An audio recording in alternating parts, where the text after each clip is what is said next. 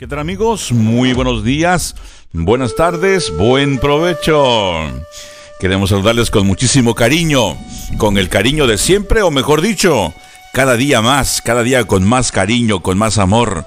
Cada día eh, sentimos más deseos de servir al Señor y de saludarle a usted, a usted que está en sintonía. Así que reciba un saludo y muchos abrazos de parte de sus amigos de Radio Joven Adventista. Y claro, también para todos los que trabajan, para todos los que laboran en Radio Joven Adventista, el Señor les bendiga.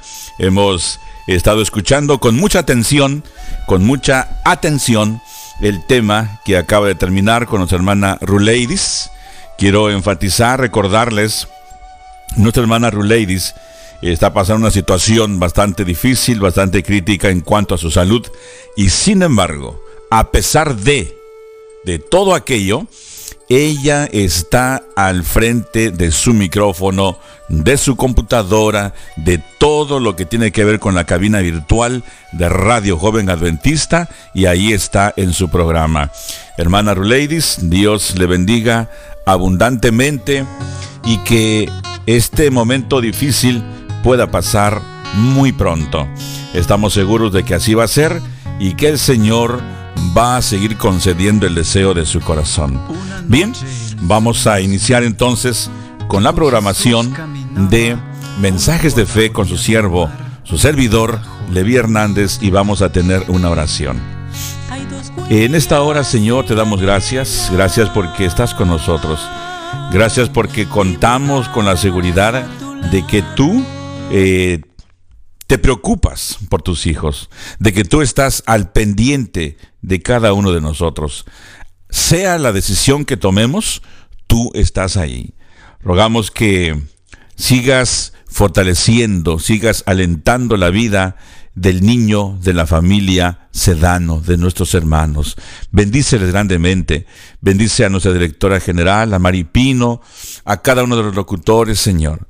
También por tus hijos que están enfermos, por aquellos que no sabemos los nombres, pero que tú sabes, Señor, que están pasando momentos difíciles y están escuchando esta estación.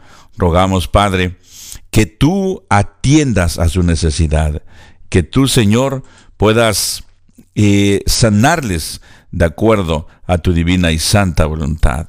Tú no quieres que nadie esté enfermo. Sin embargo, sabemos que por asuntos de la maldad, del pecado, todo eso es como una semilla, como raíces de amargura que el enemigo quiere para nosotros. Pero aún en medio de ello, Señor, rogamos que tú estés al control.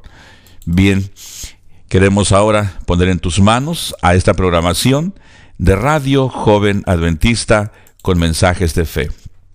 Por favor, ayúdanos, dirígenos, pues te lo pedimos en el precioso nombre de Cristo Jesús, para quien sea la honra y la gloria por los siglos de los siglos.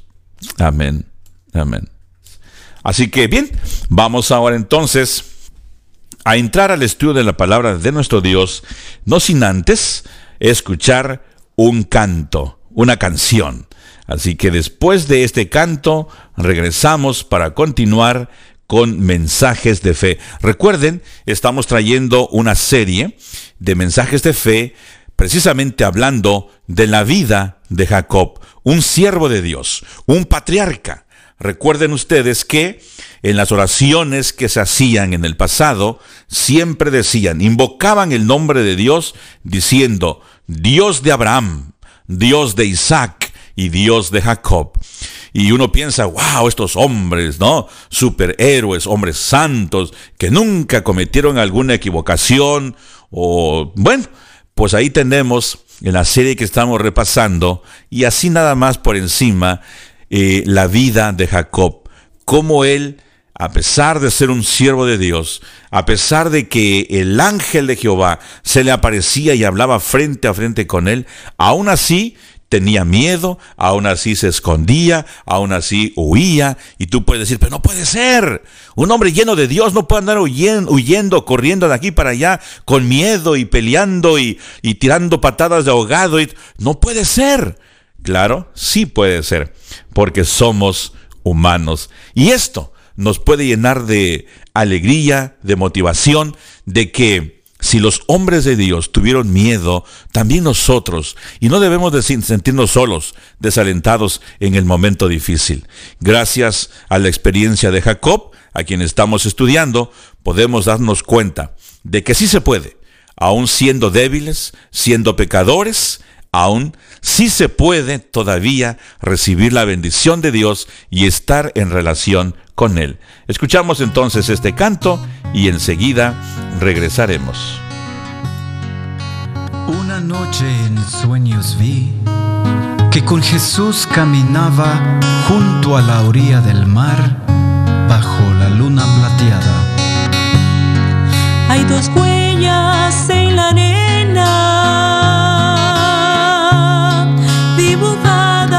a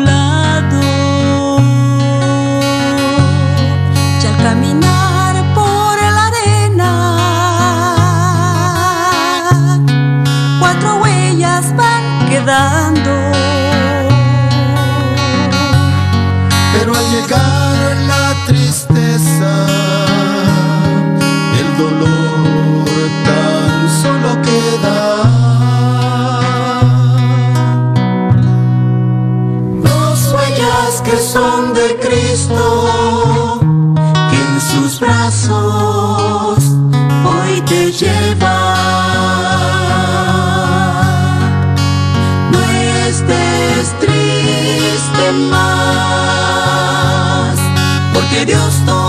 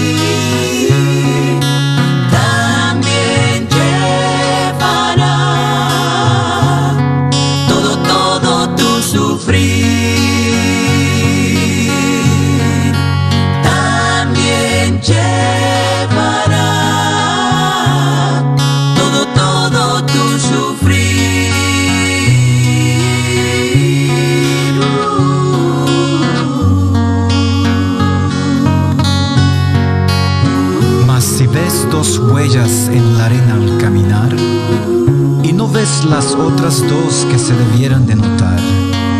Es que en tu hora afligida, cuando flaquean tus pasos, no hay huella de tus pisadas, porque te llevo en mis brazos.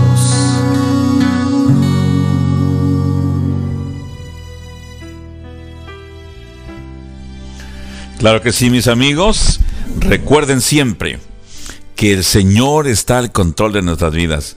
Tú puedes andar de aquí para allá, correr de aquí para allá, esconderte como lo hizo, eh, lo, hicieron nuestros primeros padres, querer huir, querer hacer tu voluntad, quererte vestir con tu propia ropa, con lo que tú desees, pero recuerda, el Señor está siempre buscándote. ¿eh? Es interesante saber todo ello. Es bueno saber que el Señor guía nuestros pasos. El Señor, aunque nosotros nos hemos apartado de Él, todavía cuando pasamos por situaciones complicadas, Él nos lleva en sus brazos. Hay veces que ni cuenta te das de la protección del Señor. Y terminas diciendo, no, wow, yo soy buen ser, bien suertudo, suertuda.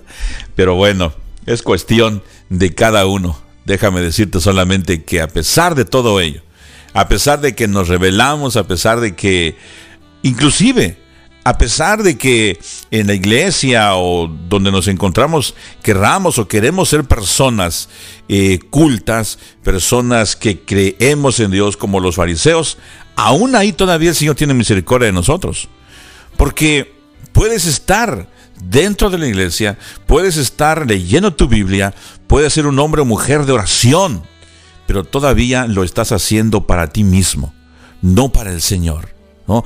Tanto puedes estar perdido fuera como dentro y aún en esas circunstancias, en todas situaciones, el Señor todavía con su misericordia o por su misericordia te busca y me busca también. Queremos agradecer a nuestros hermanos amigos que se están agregando a la sintonía. Yane, de la Ciudad de México, del Distrito Federal muy lindo lugar. Así que Dios eh, te bendiga en tu programación también que tienes los viernes en la tarde. Ah, lindo programa, historias, historias que has vivido y también que has visto y escuchado y nos gozamos con ello. En la forma que cuentas las historias es muy bonito. También Cristian Guerra, un programa del todo especial, la voz juvenil de la radio. También por ahí está les saludamos con mucho cariño. Así que todas las voces juveniles, bienvenidas a la estación de Radio Joven Adventista. Es importante. Augusto, no sé si te miré, si estás a gusto escuchando, pero bueno, un saludo entonces para cada uno de ustedes. Entonces, como les prometimos, entramos al estudio de la palabra de nuestro Dios.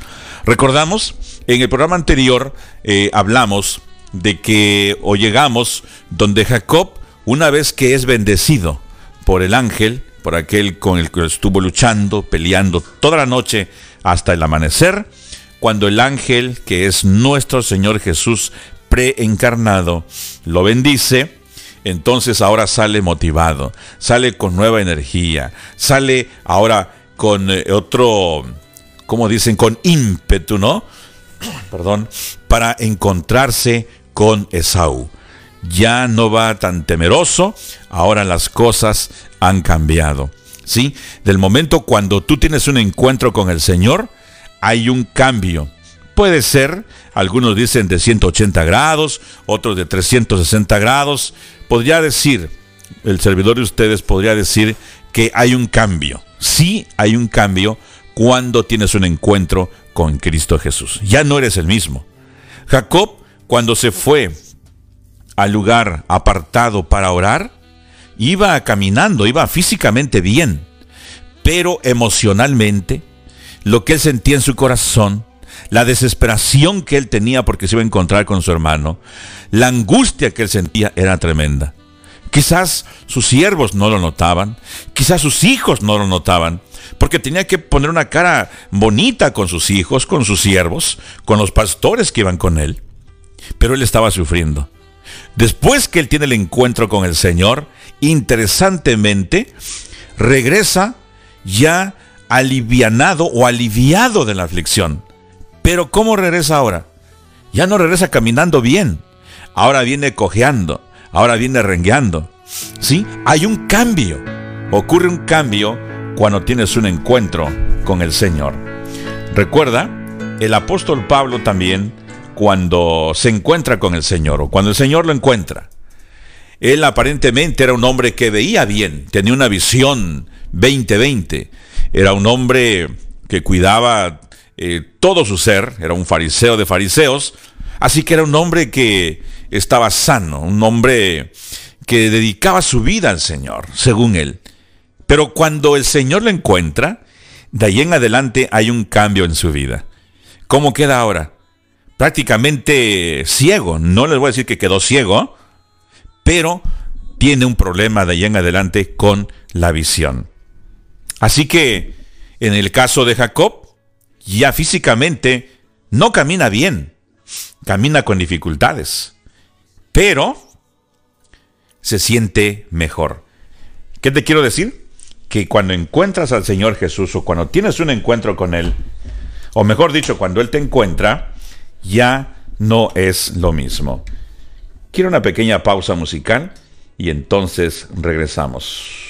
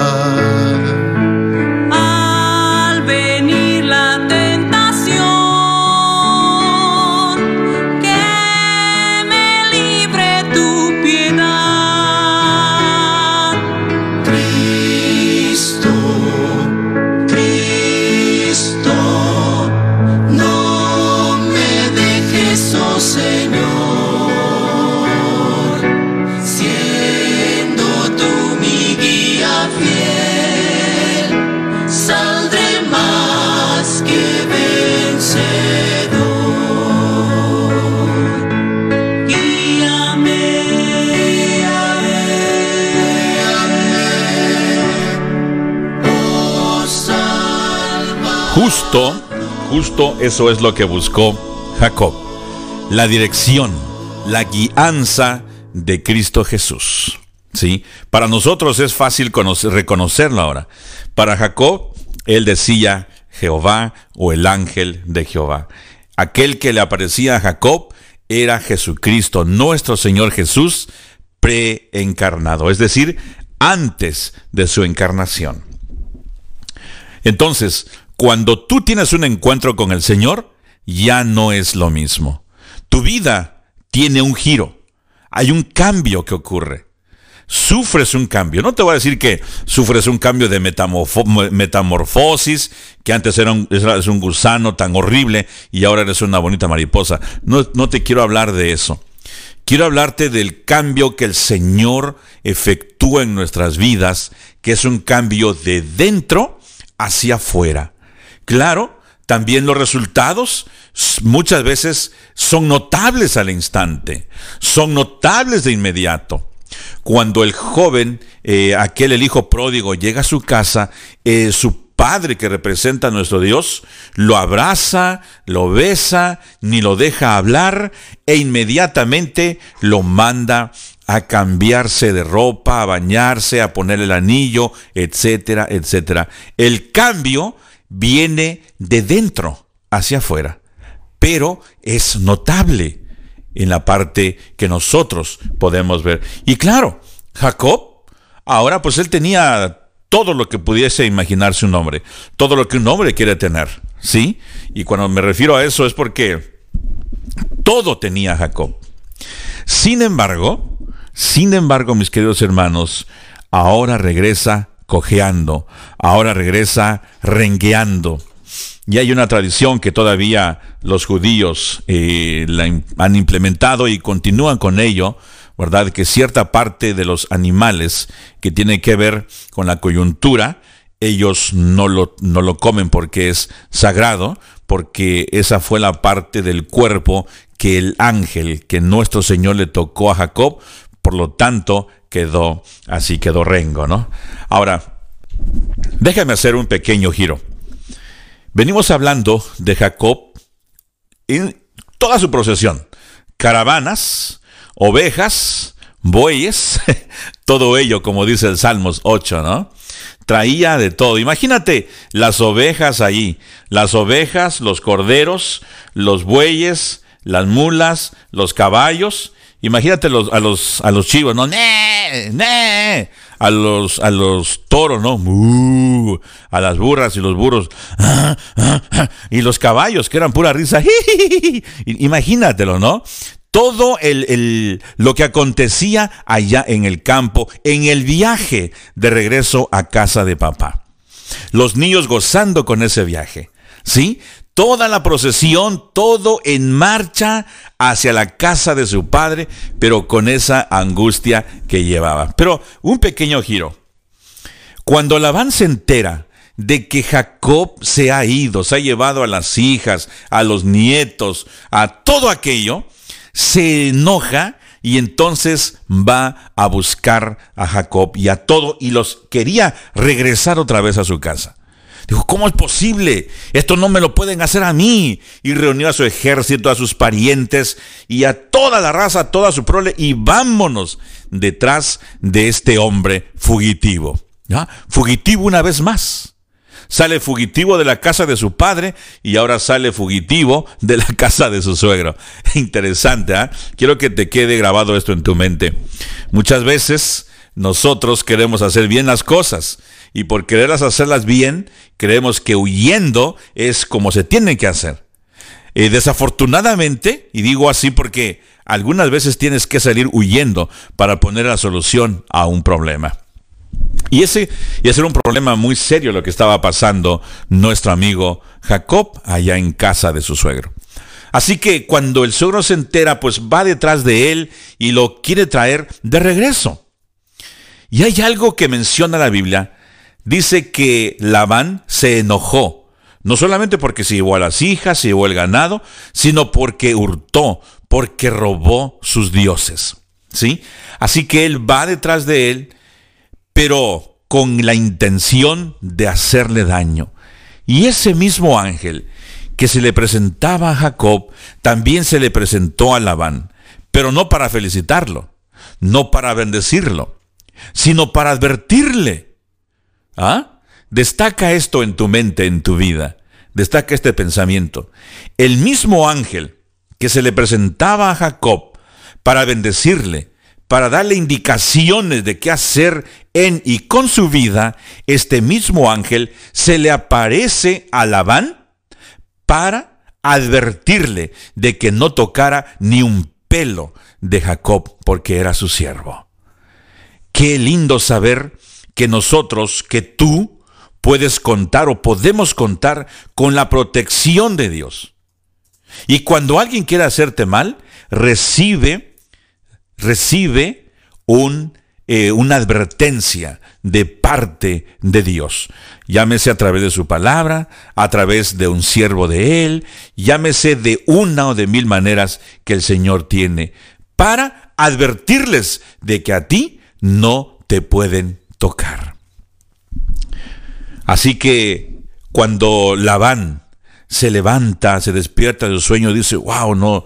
Entonces es, queda apaciguada su ira y habla con los muchachos, con su ejército y dicen, no vamos a hacerle daño a Jacob y a nada de sus pertenencias. ¿Ok? Nosotros vamos entonces a hablar con él. Así que cuando le dan alcance a Jacob, Jacob también ya sabía que su suegro venía detrás de él. El mismo ángel le dijo, mira Jacob, yo estoy contigo, así como te prometí que te iba a bendecir, lo voy a cumplir. No te voy a dejar, no te voy a abandonar hasta que cumpla en ti lo que te prometí. Y lo que te prometí es que ibas a tener mucha descendencia, mucha prosperidad, mucha familia, iba a estar contigo toda en toda tu vida. Además, ya hablé con Labán tu suegro y le dije que no te tocase. ¿Ah? Interesante ver la relación estrecha que había entre Dios y Jacob.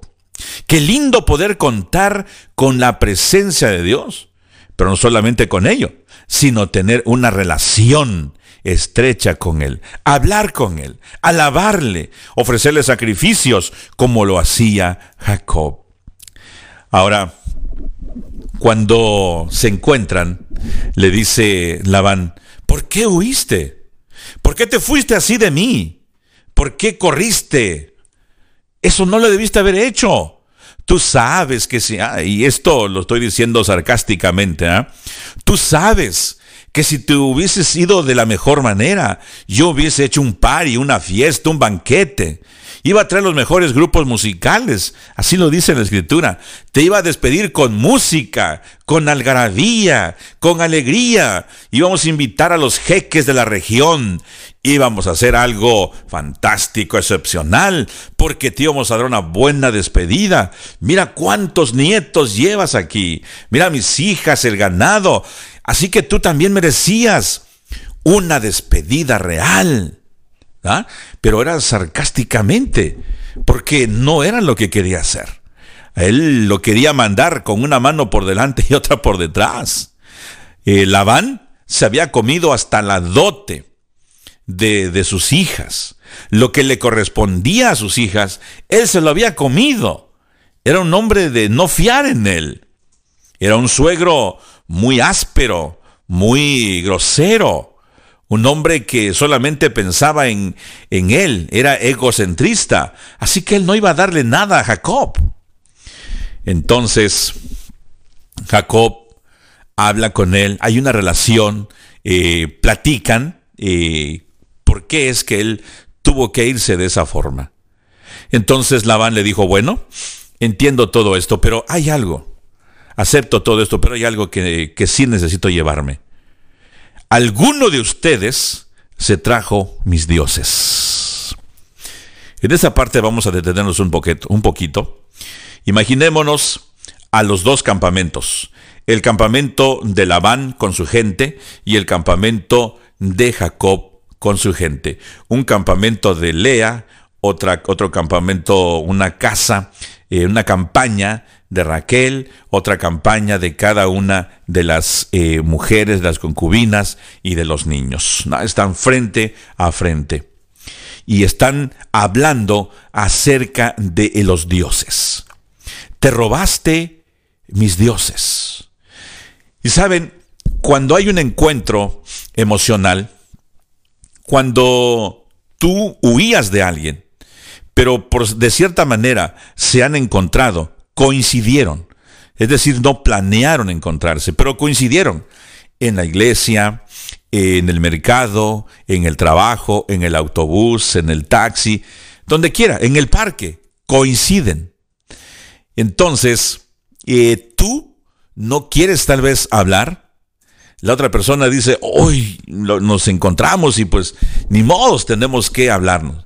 En este caso, Labán venía intencionalmente a encontrarse con Jacob. Jacob sí lo esperaba, sí estaba eh, esperándolo, pero no estaba preparado para ello. Y si acaso estuviera preparado, no se imaginaba lo que Labán le iba a reclamar, lo que le iba a decir. Entonces, cuando encima de la conversación que hacen las paces y todo aquello, dice Labán, pero no me voy a ir si no me llevo a mis dioses.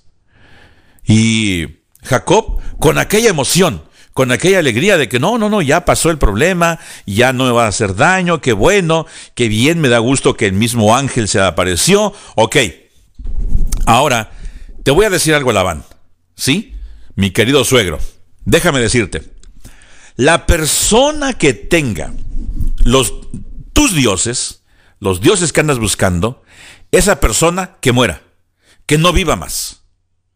Entonces, eh, cuando uno está emocionado, mis queridos amigos, hermanos, dice tantas cosas y a veces son, eh, pronuncia uno algunos dichos, dice uno cosas que no debía de decir. Cuidado cuando estemos emocionados, cuando estemos enojados, cuando estemos alterados, cuando estemos muy contentos, porque prometemos y decimos tantas cosas que no las hacemos en los cinco sentidos. El hecho de emocionarte y decir algo no quiere decir que esté bien. El hecho de que estés contento, emocionado y dices algo, quiero que razones o razonemos en esto. No siempre es lo apropiado. Debemos de tener muchísimo cuidado al hablar. Y al hablar cuando uno está emocionado. Cuando uno pronuncia un cierto tipo de juicio, cuando está enojado o cuando está muy emocionado, como en el caso de Jacob. Jacob estaba seguro de que esos dioses no estaban con él en el campamento. Así que él dice, mira, búscale por todos lados. Y la persona que tenga esos dioses debe morir, que no viva más. Así que Labán empezó a buscar por todos lados, entró al campamento o a la casa, a la cabaña de Lea, no encontró nada y así sucesivamente. Y cuando entra a la cabaña donde está Raquel, Raquel dice la escritura, que ella estaba sentada sobre una montura de un camello, seguramente en donde ella cabalgaba. Así que esa montura era especial, era muy confortable y allí se fue a sentar eh, Raquel. Pero Raquel se había traído a los ídolos, a los dioses de su padre. ¿Por qué se los había traído? ¿Para qué? ¿Por qué no le dijo a Jacob? ¿Por qué no le dijo, mira, me traje estos dioses de mi padre? Ella simplemente se los trajo y no le comunicó a Jacob.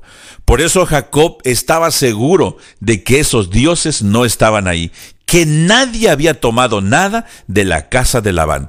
Esas indicaciones las dio muy eh, apropiado Jacob. No vamos a tomar nada que no es nuestro. Todo lo, lo, del señor, lo del suegro, lo de Labán, se va a quedar en casa. Pero Raquel tomó, hurtó, robó, se llevó consigo misma los dioses de su padre. Entonces, Jacob no lo sabía. Lo que menos imaginaba Jacob era que a la mujer que él amaba, a la mujer que él quería, que lo, quien era su vida, la mujer por la cual trabajó siete años y fue burlado. Esa linda mujer se había robado los dioses de su padre. Y como no sabía eso, dijo, la persona que tenga esos dioses debe morir. Y mientras estaba analizando un poquito al, al respecto, vi este detalle que algunos comentaristas eh, judíos piensan y creen que la muerte prematura de Raquel fue porque Jacob pronunció estas palabras. La, la persona que tenga los dioses debe morir. Y por eso murió prematuramente, según lo que los, algunos teólogos judíos creen. Otra de las, eh, de las hipótesis que han sacado de ahí es de que los dioses significaban que la persona que los poseía o que los poseyera se iba a ser acreedor de todas las pertenencias del suegro o del padre. Es decir, era como un, como un presente, como una carta poder, como hay un detalle que se menciona en asuntos legales. La persona que tenga este anillo, la persona que tenga este testamento, la persona que tenga este documento, la persona que tenga esta marca en su cara o en su piel, en cualquier parte del cuerpo, se hace acreedor de todas las pertenencias que hay eh, en este lugar, en esta propiedad, en esta hacienda, cuando el suegro o el padre mueran. Entonces, los dioses que Raquel hurtó de su suegro, perdón, de su padre, ella pensó y dijo, Jacob es el único que merece toda la herencia que mi padre tiene, porque él ha, él ha trabajado por ello. Esto no lo dice la escritura, esto lo sugieren algunos teólogos eh, judíos, eh, conocedores de la tradición de aquellos tiempos. Ahora, nosotros sabemos que no robar es algo que no tenemos que hacerlo. Ya se sabe. No debemos robar. Es más, no debemos codiciar nada. Pero entonces, ¿por qué Raquel se llevó los dioses? Precisamente por ese detalle. Porque quería que Jacob fuese el dueño de todo lo que tenían. Y lo hizo con razón. Porque ella, ella veía cómo Jacob trabajaba de día y de noche. ¿Sí? De día el sol veraniego lo consumía. En la noche el frío, las heladas lo martirizaban. El sueño huía de sus ojos. Y por eso había bendición, por eso había bastante prosperidad. Porque aparte de que trabajaba fuerte, Jacob, Dios le bendecía. Entonces Raquel dijo, esta, la bendición y esta, la herencia, la merece Jacob. Y por eso se robó los dioses. Cuando, la, cuando Labán entró a la cabaña, a la carpa donde Raquel estaba sentada sobre eh, la montura del camello, le dice, papá, discúlpame que esté en mis días. Estoy en mi mes, como dicen algunas hermanas, algunas mujeres, y no puedo pararme de aquí. Dice Labán, no te preocupes, hija, tú sigue, yo estoy nomás buscando los dioses porque me son importantes para mí. Algunos creían que esos dioses que llevaba eran símbolos de fertilidad, eran símbolos de prosperidad, que Labán creía en lo que tenía que ver con hechicería y con algunas de esas cosas. Son, son cosas que se sugieren solamente, no los encuentra usted en el registro bíblico. Pero, de acuerdo a la cultura y a la tradición de aquel entonces, esta gente creían eran gente supersticiosas, ¿verdad? Y tenían allí sus amuletos, tenían sus dioses. Y tristemente, en la actualidad, nosotros que decimos que no debemos adorar a otros dioses, que no debemos de tener, eh, no tenemos imágenes, pero sí tenemos colgados en nuestros carros alguna estatuilla, algún hilo rojo, algún cordón rojo, eh, algo por ahí. Eh, tal vez uno dice, bueno, no, es que esto no significa nada, pero miren el significado de, de esto o lo que, la consecuencia que esto trajo al grado de Jacob decir, la persona que tenga en su poder estos dioses debe morir. Aquí hay dos cosas solamente que quiero destacar. Primero, de que algo que no es tuyo, aunque sea de mucho valor, no lo tomes. Si tú dices, bueno, pues yo ya sé que no tengo que tomarlo, que no tengo que robarlo, ya sé. Pero de cierto modo nosotros codiciamos. Y esto todavía es más grave, porque lo tienes en tu corazón, lo llevas contigo. Nadie ve lo que estás sufriendo, nadie ve el deseo que tienes en tu corazón, de, la codicia que estás teniendo. Nadie lo sabe. Cuando llevas algo robado, bueno, pues la gente lo ve y ni sabe que es robado y aparentemente andas más tranquilo. Claro, no te estoy diciendo que es mejor que robes, pero más adelante el Señor, nuestro Dios, el Señor Jesús, mejor dicho, cuando viene a la tierra, Él explica lo que tiene que ver con el mandamiento, con los estatutos y con los preceptos. Él dijo, si alguien codicia a, alguna mujer, ya adulteró con ella en su corazón. Es decir, la codicia es bastante fuerte también. En este caso, Raquel ya no solamente codició, sino llevaba aquellos dioses. Y por ese asunto, Jacob, imagínate, imagínate a Raquel escuchando a Jacob diciendo, la persona que tenga esos dioses, la persona que tenga esos ídolos, esas cosas que tú andas arrastrando, suegro, que a mí ni me interesan, esa persona debe morir. ¿Cómo crees tú que se ha de haber sentido Raquel? Con aquel, con aquella, con aquel juicio que se dio por parte de, su amado esposo, ¿cómo se ha de haber sentido? Pero ¿quién le dijo a ella que se los llevara? ¿Quién, ¿Quién le dijo que tomara esos ídolos? Punto número dos. Retarda tu juicio.